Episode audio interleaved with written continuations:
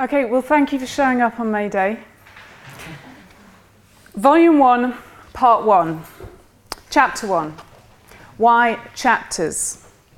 Why indeed? They are not a fashionable subject of literary criticism. They may not have ac- actually seemed that appealing to you when you saw that that was one of the lectures on this list. And yet, there they are, deep in the structure of most prose works, doing much of the supporting and some of the embellishing, which is why I think they deserve some attention. In fact, an awful lot more attention than they've had. European languages agree in their metaphors chapter, chapitre, capitolo, capital, and the Greek kephalios, from Latin caput, head. The, Russia, the, the Russian glava from galava, also head. So, chapters don't in fact refer to girders or supporting walls or partitions, but point to the heading of the chapter and are extended metonymically to the whole. But perhaps, in addition, each chapter has a head, a mind of its own, and develops its own set of thoughts. Chapters have a long history, but not quite as long as written literature. The Iliad and the Odyssey are supposed to have been divided into their 24 books apiece about 200 years before Christ. The subdivision of the books of the Bible was more complicated. The Hebrew scriptures were first divided into paragraphs for reading aloud, and the New Testament was divided in this way in 325 AD. In 1214, the same English archbishop who wrote the Magna Carta divided Jerome's Latin Bible into chapters, which were then carried over into the Hebrew and the Greek Bibles. And in 1590, another English Bible finalised the chapters and the verses in a way which was adopted by the Greek Orthodox Bible too. When the heads of Catholic cathedrals met to re- read out to each other a few of these chapters, they did so in a separate building, or as it were, chapter of the cathedral, which became known as the chapter house. Cervantes used them in his 1605 novel Don Quixote, and most novels have used them ever since. But why? Chapter 2 Resting Places.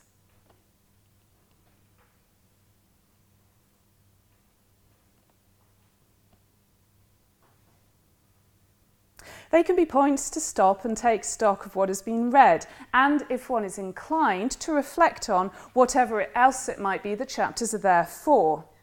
Henry Fielding, at the opening of the second book of his novel Joseph Andrews, spends an entire chapter doing just that.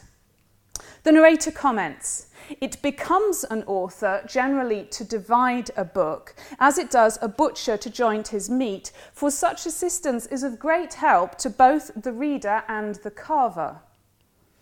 One of the more trivial forms of this assistance is that the chapter, quote, prevents spoiling the beauty of a book by turning down its leaves, a method otherwise necessary to those readers who, though re- they read with great improvement and advantage, are apt, when they return to their study after half an hour's absence, to forget where they left off.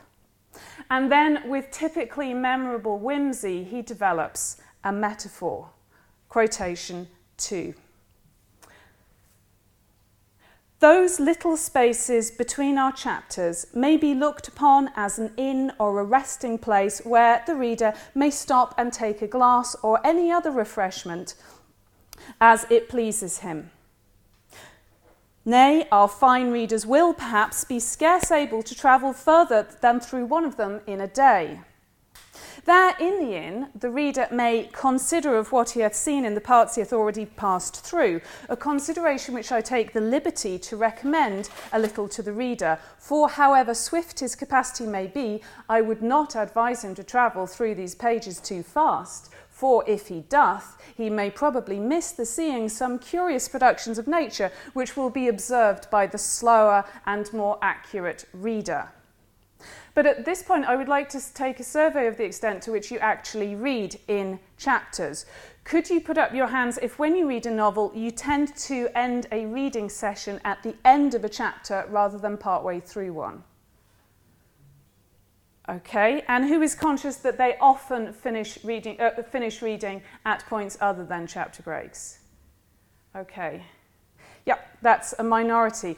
For myself, I freely confess that I often stop reading after an hour's reading or four, or when the phone rings, or when the impulse to check my emails suddenly quells my desire to find out what happens next to Emma Bovary, or when I need the toilet, or I need to eat, or I want to fall asleep. This is the equivalent of falling asleep under the stars, perhaps on a haystack, rather than pressing through to the next inn. And yet, even I benefit from the existence of chapters. For one thing, a vast, expanseless, uh, sorry, a vast, featureless, expansive te- text can be as intimidating to the mind as a voyage across uncharted water to the seafarer. Fielding says that a volume without any such places of rest resembles the openings of wilds or seas, which tires the eye and fatigues the spirit when embarked upon. His comments apply two centuries before the event to those modernist novels which were written without chapter breaks any more visible than a small white gap. In Virginia Woolf's The Waves, we are truly out on the open sea. But seeing inns on my journey reassures me that I am making progress, that I am no longer in that place but this one.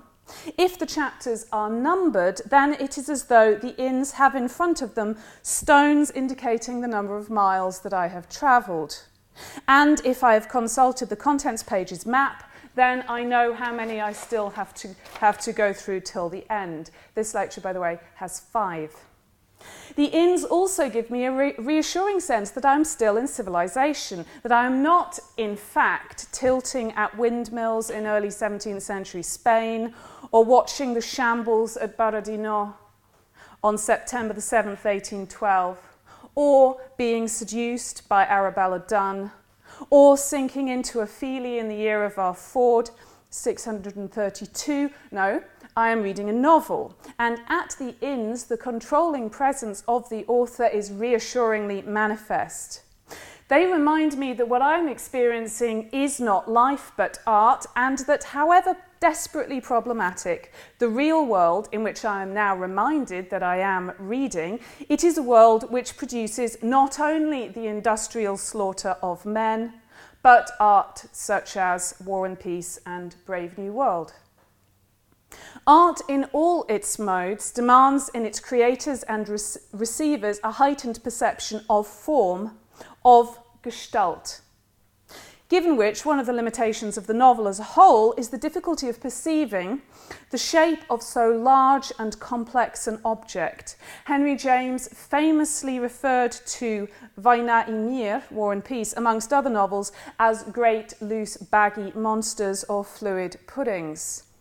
The English critic Percy Lubbock memorably described the process of reading the first page, sorry, of reading on the first page of his 1921 study, The Craft of Fiction, and this is quotation one. As quickly as we read, it melts and shifts in the memory. Even at the moment when the last page is turned, a great part of the book, its finer detail, is already vague and doubtful a little later, after a few days or months, how much is really left of it? A cluster of impressions, some clear points arising from a mist of uncertainty. This is all we can hope to possess, generally speaking, in the name of a book. Nobody would venture to criticise a building, a statue, a picture with nothing before them but the memory of a single glimpse caught in passing. Yet, the critic of literature, on the whole, has to found his opinion upon little more. In this, of course, the novel differs from the short story. And this is where the chapter can come in and offer within the novel something of the shape and assimilability of the short story. Yet, in practice, before we run away with this metaphor, most chapters do not have a short story shape because they exist in closer independence and more necessary sequence than do the stories of a collection. So perhaps in that respect they more resemble the scenes of a play, with the larger books into which they, some long novels are divided, than resembling acts. Novels of very few chapters, like Joseph Conrad's Heart of Darkness, which has three, may be thought to resemble symphonies or concerti of three or four movements. But in most novels, chapters are so numerous and closely linked that they perhaps most of all resemble the paragraphs of which the prose is composed, which may have very different lengths and shapes, but necessarily follow from one to the next. Indeed, some of the chapters of Woolf's To the Lighthouse are actually one paragraph long, and a chapter can hardly be shorter than that. Chapter 3 Naming of Parts. You can do several things in an inn other than spend the night there. You can get information from the landlord about the road that lies ahead, possible pleasures, diversions, dangers, and his estimation of the likely weather conditions over the next few hours. I'm referring here to chapter titles, which give, in some cases, considerable detail of what is to come. Samuel Richardson's Clarissa is composed entirely of letters which serve as the novel's de facto chapters. Letter 62 is entitled Clarissa to Miss Howe, her uncle's angry answer. Substance of a humble letter from Mr. Lovelace. He has got a violent cold and hoarseness. By his fruitless attendance all night in the coppice. She is sorry he is not well makes a conditional appointment with him for the next night in the garden, hates tyranny in all shapes. In fact, such detailed titles sometimes fail to mention the chapter's most decisive events, whereas some short titles give away a considerable amount. In chapter 52 of Oliver Twist, Fagin is in prison under sentence of death. Now, the nature of death sentences on major characters in novels is that they are quite often reversed at the 11th hour. The chapter is entitled Fagin's Last Night Alive. No chance of a reprieve there then. Another example is in Tess of the D'Urbervilles, which is written in named phases. At the end of phase the first, the maiden, Tess loses her virginity. It is night. The action is in a dense forest. This is a Victorian novel and the passage is obscurely written. But the second phase opens by making this much at least clear. Phase the second, maiden no more.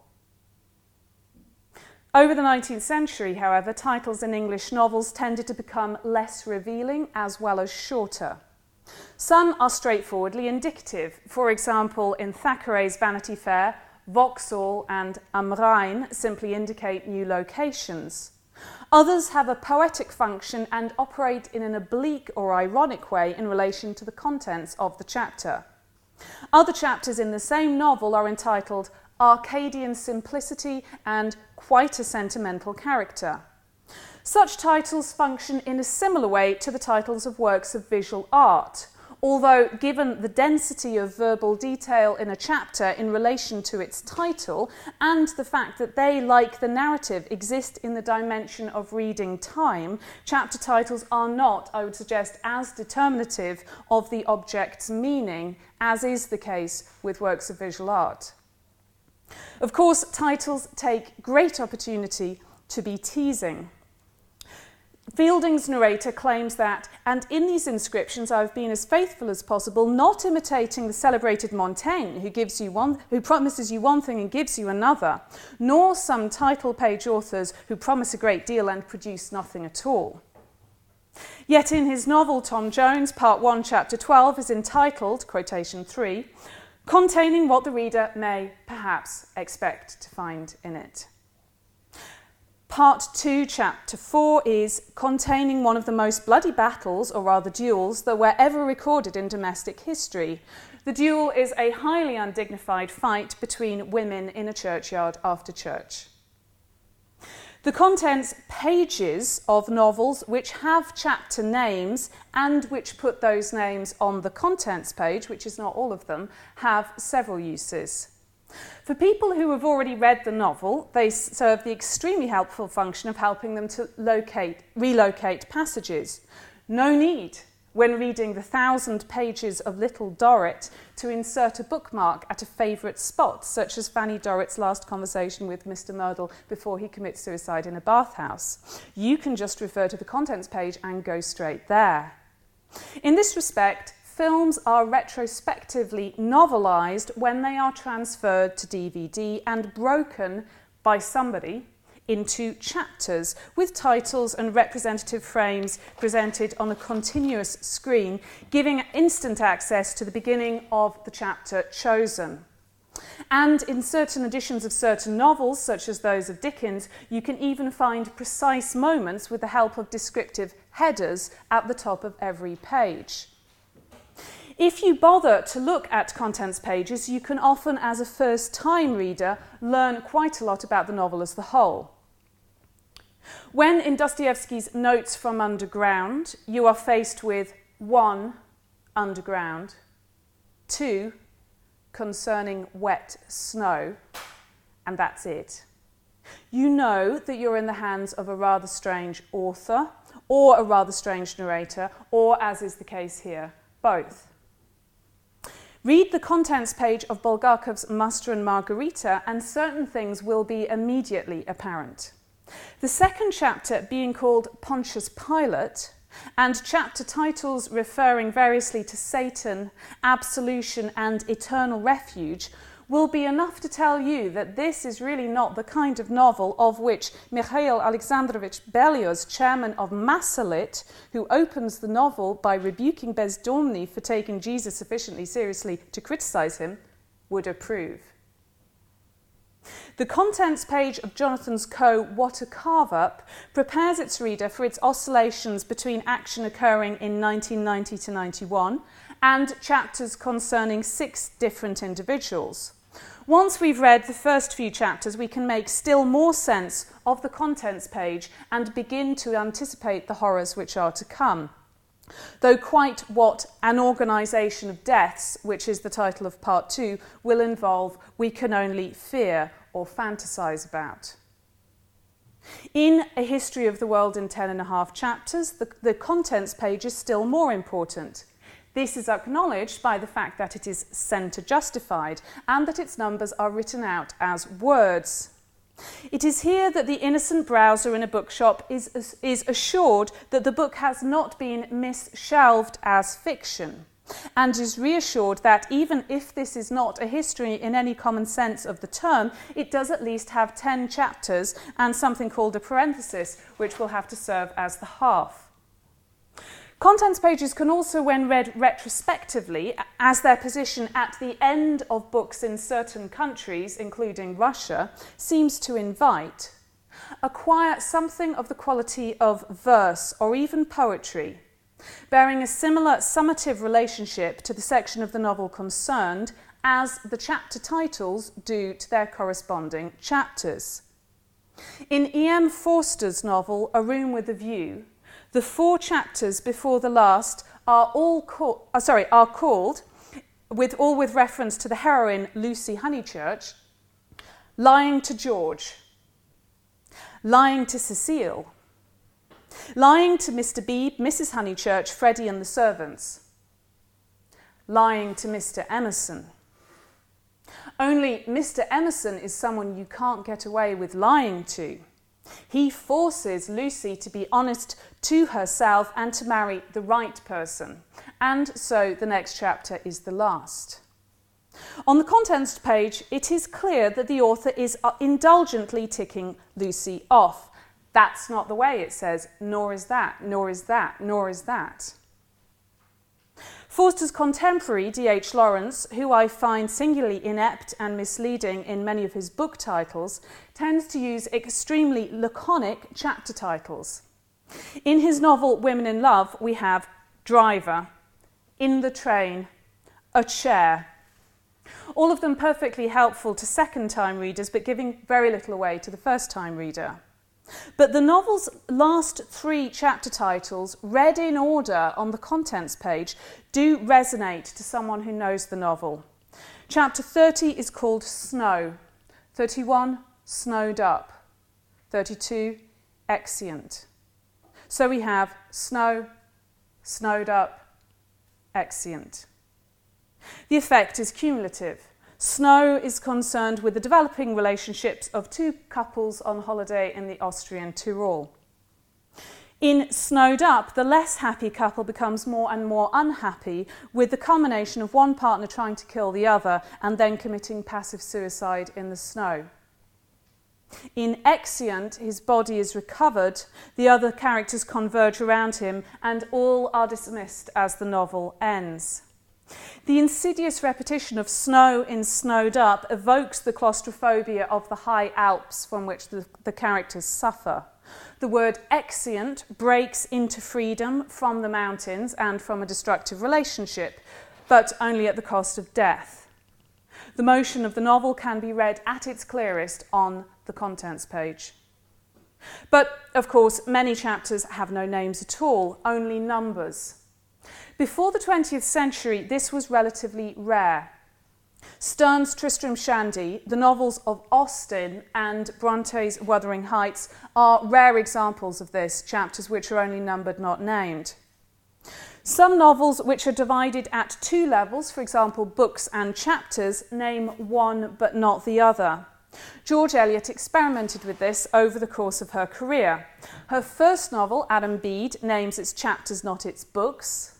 The Mill on the Floss names both, but her later novels, Felix Holt, Middlemarch, and Daniel Deronda, all name their parts but not their chapters. At one level, of course, the choice could just be dictated by the amount of labour involved. It's a lot easier to think of names for five parts than for 70 chapters. But the choice has an effect on meaning. Numbers follow one another in inevitable order, names don't. Numbered parts, like in Adam Bede, are like the acts of a play. One expects certain kinds of thing to happen in the first act and certain other things to happen in the fifth. Whereas what makes up these acts is a sequence of types of actions that might be found in named chapter titles. The Middlemarch model is the reverse. The large phases are characterized. One, Miss Brooke two, old and young, whereas the precise actions broken down only into numbers, as though perhaps the details were subordinate to and the characters even ignorant of the larger scheme of which they form part. This seems to be true of Thomas Hardy, who also uses this form. It's also worth noticing whether the numbering of the chapters starts again at the beginning of each book or part, or whether it is cumulative, as in Daniel Deronda. In the former case, the parts gain relative independence as artistic wholes. Of course, in the 19th century in particular, many novels were published in instalments and then in one or more volumes. But the two kinds of division, instalment and chapter, tended in general to cooperate happily. That is, although there was no necessity for instalment boundaries to coincide with chapter boundaries, and in any case, chapter boundaries were often shifted before a novel was first published in book form, in practice, these boundaries nearly uh, always coincide. But instalment lengths tend to be fairly constant for obvious reasons, and chapter lengths are very variable. But they are nearly always shorter than instalments. So, for example, in the case of Dickens, many of his instalments have two chapters, some have as many as six, and a few contain only one. There is, though, a connection between the length of a published volume and the average length of its chapters. So, for example, if a 600 page novel appears in book form in six volumes, then the average length of its chapters will be shorter than if it is published in four volumes or two or one. Think of the research that I did to find that out. There are very few novels which have no positive markers between their chapters at all, merely a new page or just a few missed lines. Daniel Defoe's 1722 Moll Flanders has nothing at all, though her life can be fairly easily read in episodes defined by the man with whom she happens to be. That was one of the very first British novels, as novel is usually defined, and after that, few novels were written without clear chapters until the 20th century. Joyce's Ulysses has a short space between episodes. His Finnegans Wake starts again seven times on a new page. A new page also separates the focalizing consciousnesses of Woolf's The Waves, Mrs. Dalloway's from Septimus Smith's, the intellectual formulations of Stephen Dedalus from Bloom's Cooking of Kidneys, and the four phases of Beckett's Watt. But if this shunning of the advantages of chapters is typical of modernism, then postmodernism has brought them back again, in, as, the, as happened in the 18th century, in order to play with them. In Beryl Bainbridge's Master Georgie, in which two of the central characters are photographers, the chapters are called not that but plates, as in photographic plates, each one dated and titled and playing on the congruities between its visual and verbal art. For example, Plate 1, 1846, Girl in the Presence of Death. Books which describe the writing of books may contain some of the apparatus of the latter. For example, What a Carve Up by Coe ends with the title page and preface to the biography of the Winshaw family, which the central character has supposedly spent the whole of that novel writing. Atonement, which I mentioned last week, doesn't quite do this, as the novel itself is the one of which it describes the process of production. But its parts are differently structured in ways which are significant.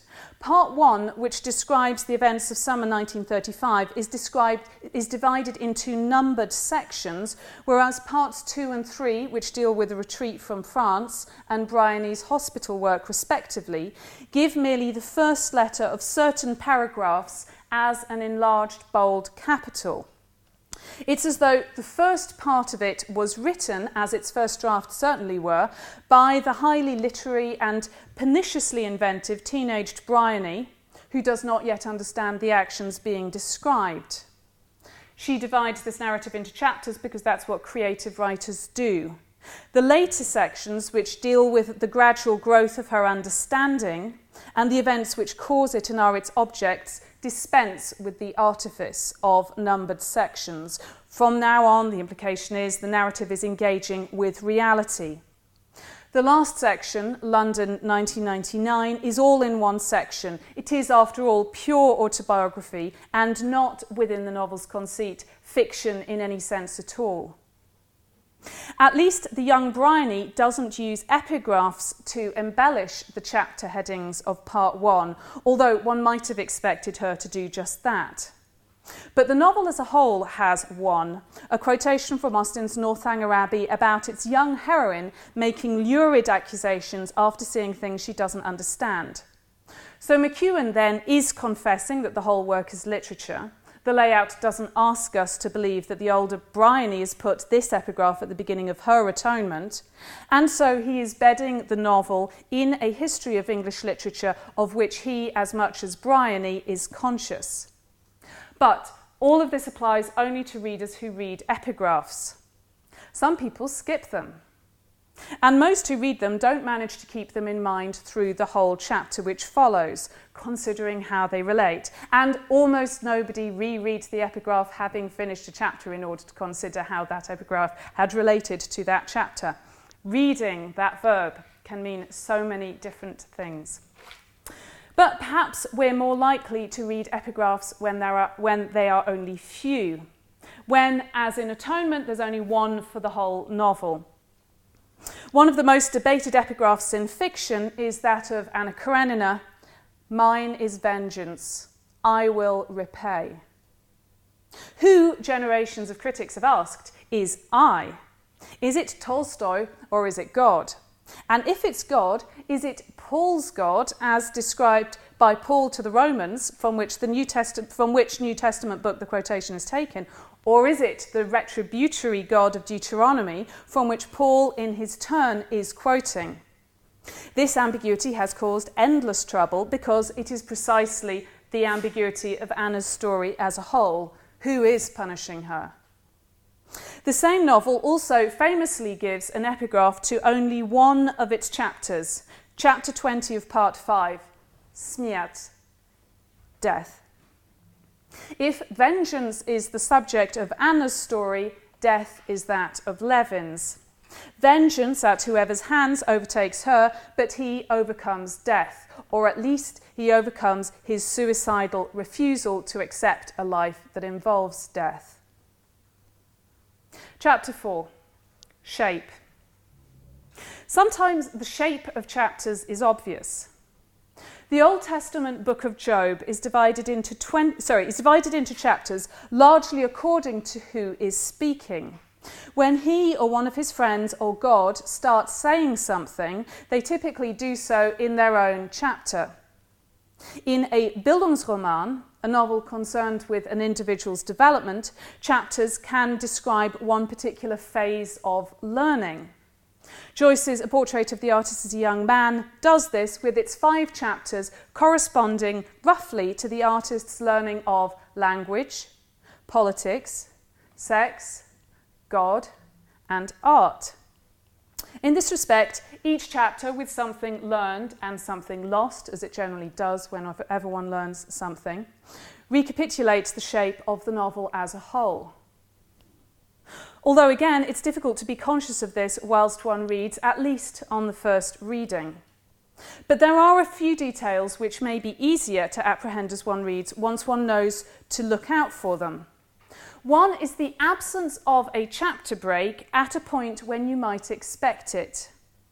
In all four Gospels, the trial of Jesus before the Sanhedrin, Pilate, Herod, and Pilate again, Jesus' scourging, his dragging of the cross to Golgotha, his crucifixion, death, and burial all take place in a single chapter.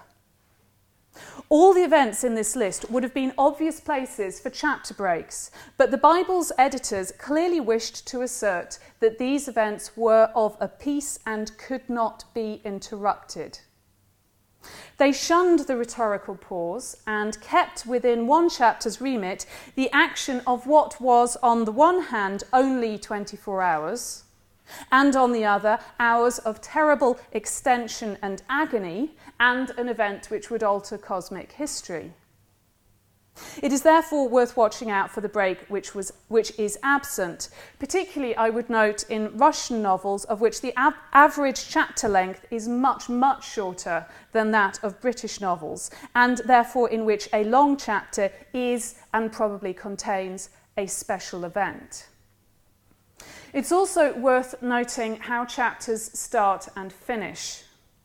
Some novel- novelists change chapters in order to introduce somebody new, and of these, a few draw attention to the fact.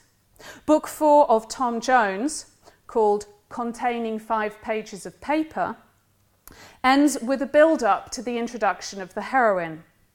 Indeed, we would, for certain causes, advise those of our male readers who have any hearts, etc., etc., etc. And now, without any further preface, we proceed to our next chapters.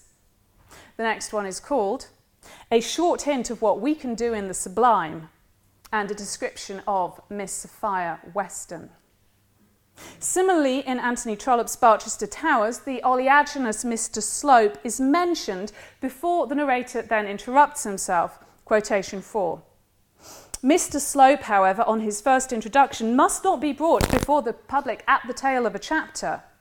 So Mr. Slope gets a chapter of his own called The Bishop's Chaplain. Here, the effect of the narrator's self consciousness is comic, but a comic effect can also be generated by a chapter break mimicking a character's consciousness. The first chapter of Sterne's Tristram Shandy ends with Tristram saying, quotation 5, Did ever woman, since the creation of the world, interrupt a man with such a silly question? Pray, what was your father saying? nothing. The ensuing chapter break then mimics the silence in which the act of procreative sex should, according to Tristram, be performed. The 11th chapter of Lewis Carroll's Alice's Adventures in Wonderland uh, ends with Alice in a courtroom. Alice watched the white rabbit as he fumbled over the list, feeling very curious to see what the next witness would be like, for they haven't got much evidence yet, she said to herself. Imagine her surprise when the white rabbit read out at the top of his shrill little voice the name Alice. The next chapter starts. Here! Cried Alice, quite forgetting in the flurry of the moment how large she had grown in the last few minutes. And there are less comic examples of the same technique.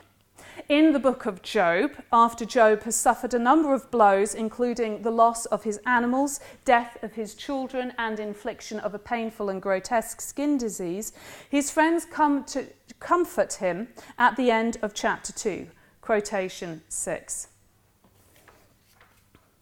So they sat down with him upon the ground seven days and seven nights. And none spake a word unto him, for they saw that his grief was very great. Chapter 3 After this, Job uh, opened Job his mouth and cursed his day. The silence between the two chapters is of indefinite extension.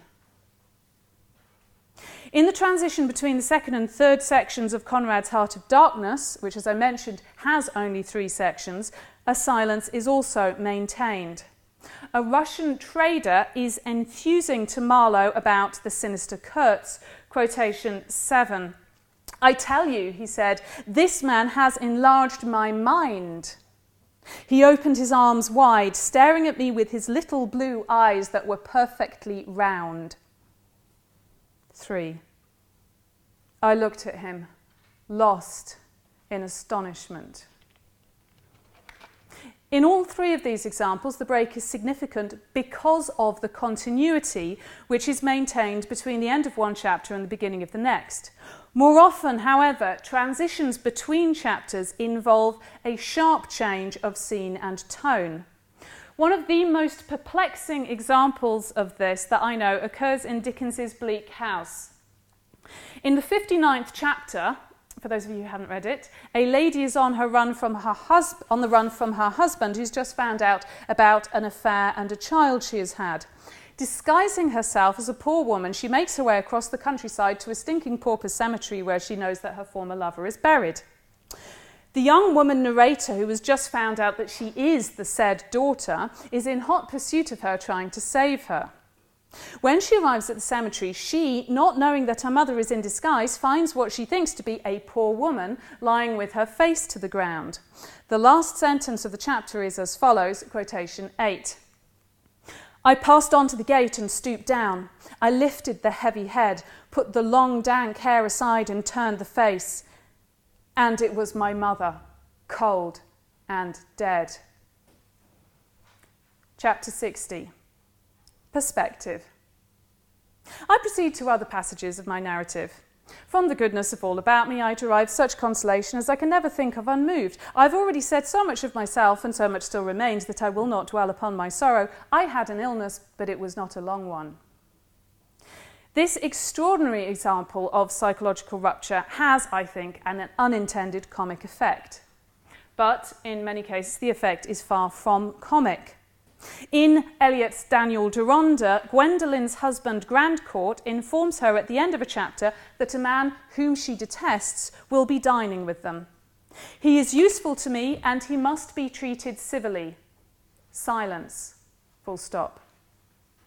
He reduces the narrator to the novel's only one word sentence and ends the chapter and that part of the novel which is concerned with Gwendolen. He finishes another of, it's a multi plotted novel as I'll be describing next week, but he finishes another of the sections of the, novel's of the novel concerning her by telling her, No, you will go yachting with me. The next time we see the couple, after a lot of intervening narration on the other plot, they are on the yacht and she is even more in his power. Some chapters and sections of novels and instalments end at moments of particularly high suspense, the literary equivalent of the cinematic cliffhanger, OED 1937. In the same way, Gwendolen ends one of her segments, pallid, shrieking as it seemed with terror, the jewels scattered round her on the floor. We don't hear any more about her for about another 60 pages. But some chapters can be felt to end not as cliffhangers but arbitrarily. This is sometimes the case with Fielding, whose chapters tend to be about the same length as each other and end after a regular amount of time. It's like a parent coming in to a child watching a film and saying, Right, that's enough for you today, it's 9 pm, you could watch some more tomorrow, and pressing stop. This abruptness creates a sense of artifice, whereas, for example, I would say, in Anna Karenina, the fact that some chapters peter out without any obvious reason for them ending serves to reduce the sense that this is art. Most events and moods in life do end vaguely, and it's only in relation to a few very decisive events that people actually refer metaphorically to chapters of their lives. Lives are not frequently or obviously divided except, of course, by sleep, which is both frequent and regular. Now, it's one of the peculiarities of fictional characters that they hardly ever do sleep. But when they do fall asleep, it is often at the end of a chapter. Chapter 11 of Austen's Northanger Abbey ends with the narrator stating, quotation 9, and now I may dismiss my heroine to the sleepless couch, which is the true heroine's portion, to a pillow strewed with thorns and wet with tears, and lucky may she think herself if she get another good night's rest in the course of the next three months. The first part of Prestuplenie i Nakazanie, Crime and Punishment, ends with Raskolnikov, after committing his two murders, failing to get to sleep because he is haunted by the thought. Another common bedtime activity is also used to close chapters, although this time not out of boredom, who'd watch someone sleep if you weren't in love with them, but out of discretion. Chapter 5 of Lawrence's The Rainbow, which contains the wedding of a virginal couple, ends with the villagers going to sing to them under their bedroom window. We end with the couple's perspective, quotation 10 and they crept closer, closer together, hearts beating to one another, and even as the hymn rolled on, they ceased to hear it. In both sleeping and sex, it is the loss of a certain kind of consciousness that ends a chapter. Chapter 5 A brief exhortation. For those of you who are going to be sitting MODS Paper 1, the Introduction to Literary Studies, read the prose extracts in section B of the paper and ask yourself whether what you are given might include the beginning or the end of a chapter, or indeed the beginning or the end of a whole novel. You might well not be told. In particular, if an extract finishes at the end of the chapter, this is highly unlikely to be indicated. But you can say something along the lines of the following this paper does not indicate whether the extract includes the end of a chapter, but it seems possible for X reasons. And if this were the case, the implications for the meaning of the passage would be as follows. I think it is one of the faults of our age, and by that here I mean the last two centuries, that there is unprecedentedly greater disparity between the amount of self decoration expected of men and of women. But I have heard men as well as women complain of this. That whereas women have a huge choice of types of clothes, jewellery, and makeup from which to choose, men have a very dull, limited palette indeed. And for this reason, such details as ties and cufflinks can assume, assume great importance because here at least men enjoy some freedom of choice. Similarly, because of the relative formlessness of the novel in relation to all other genres of verbal art, it is worth paying attention to such few formal structures as it does have. I am the sort of man who wears an orange tie. This is the sort of novel that chooses to mark its chapters by Roman numerals or by Arabic numerals or by empty space. After all, one does not overlook whether or not a poem is rhymed. No more should one overlook how a novel marks and uses its chapters. Epilogue. We tend to think of, uh, sorry, we tend we think of these as belonging to 19th century novels in particular. We think of epilogues as a kind of verisimilitudinous narration and engagement with its characters over a protracted period of denoted and narrative time, such that one, a leap forwards in time and increase in narrative speed needs to be acknowledged by a name which at least sets that final chapter apart from all of the others and may answer our curiosity about the later lives of the characters with whom we've become engaged. The narrator of Middlemarch's finale asks, Who can quit young lives after being long in company with them and not desire what, to know what befalls them in their after years? But the subject of my epilogue is in fact not, um, uh, is not epilogues per se, but the future of chapters and of texts. Because when one is interested in chapters, an awareness of editions and media becomes particularly important. Most recent editions, and especially cheap editions of older novels, often change the layout of the chapters. For example, by replacing Roman numerals, which not everyone now finds easy to read, by Arabic numerals, or by not retaining the original practice of starting chapters on a new page in order to save paper, or by not reproducing the original contents page, or by giving a shortened version of the title of each chapter and sometimes of the novel itself. Not only the words of a novel can change in translation. A recent edition of an English translation of Dr. Zhivago reproduces the book titles at the top of every page, which is relatively common in English um, editions of novels, but I've never seen in any Russian edition. Online versions of printed novels tend either to efface the chapter divisions, like the Project Gutenberg e-texts, which present the whole of a novel on one, on one web page, or else tend to exaggerate them, like many e-texts of the Bible do, in which each chapter of each book is opened as a different web page. The effect in the second case can be to enforce one's sense, one's sense of the chapters as discrete entities, which is perhaps particularly appropriate when those chapter boundaries coincide with the original installment boundaries of serialized novels.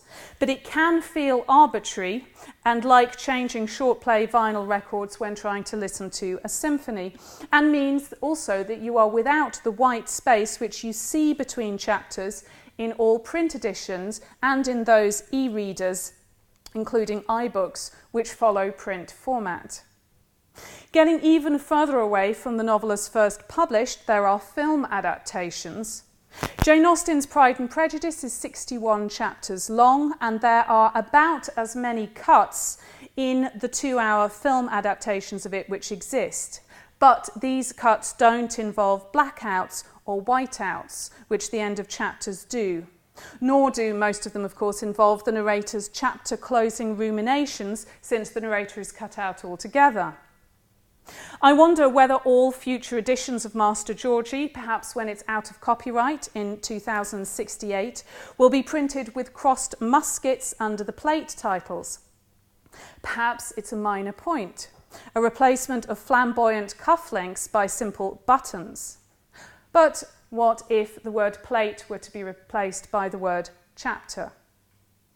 So, if you are at all interested in chapters, it is worth reading the earliest printed edition you can find. Don't trust the way I've reproduced chapter breaks on your handouts. I have, for example, given all chapter numbers as Arabic numerals between dashes, which has nothing at all to do with the original presentation.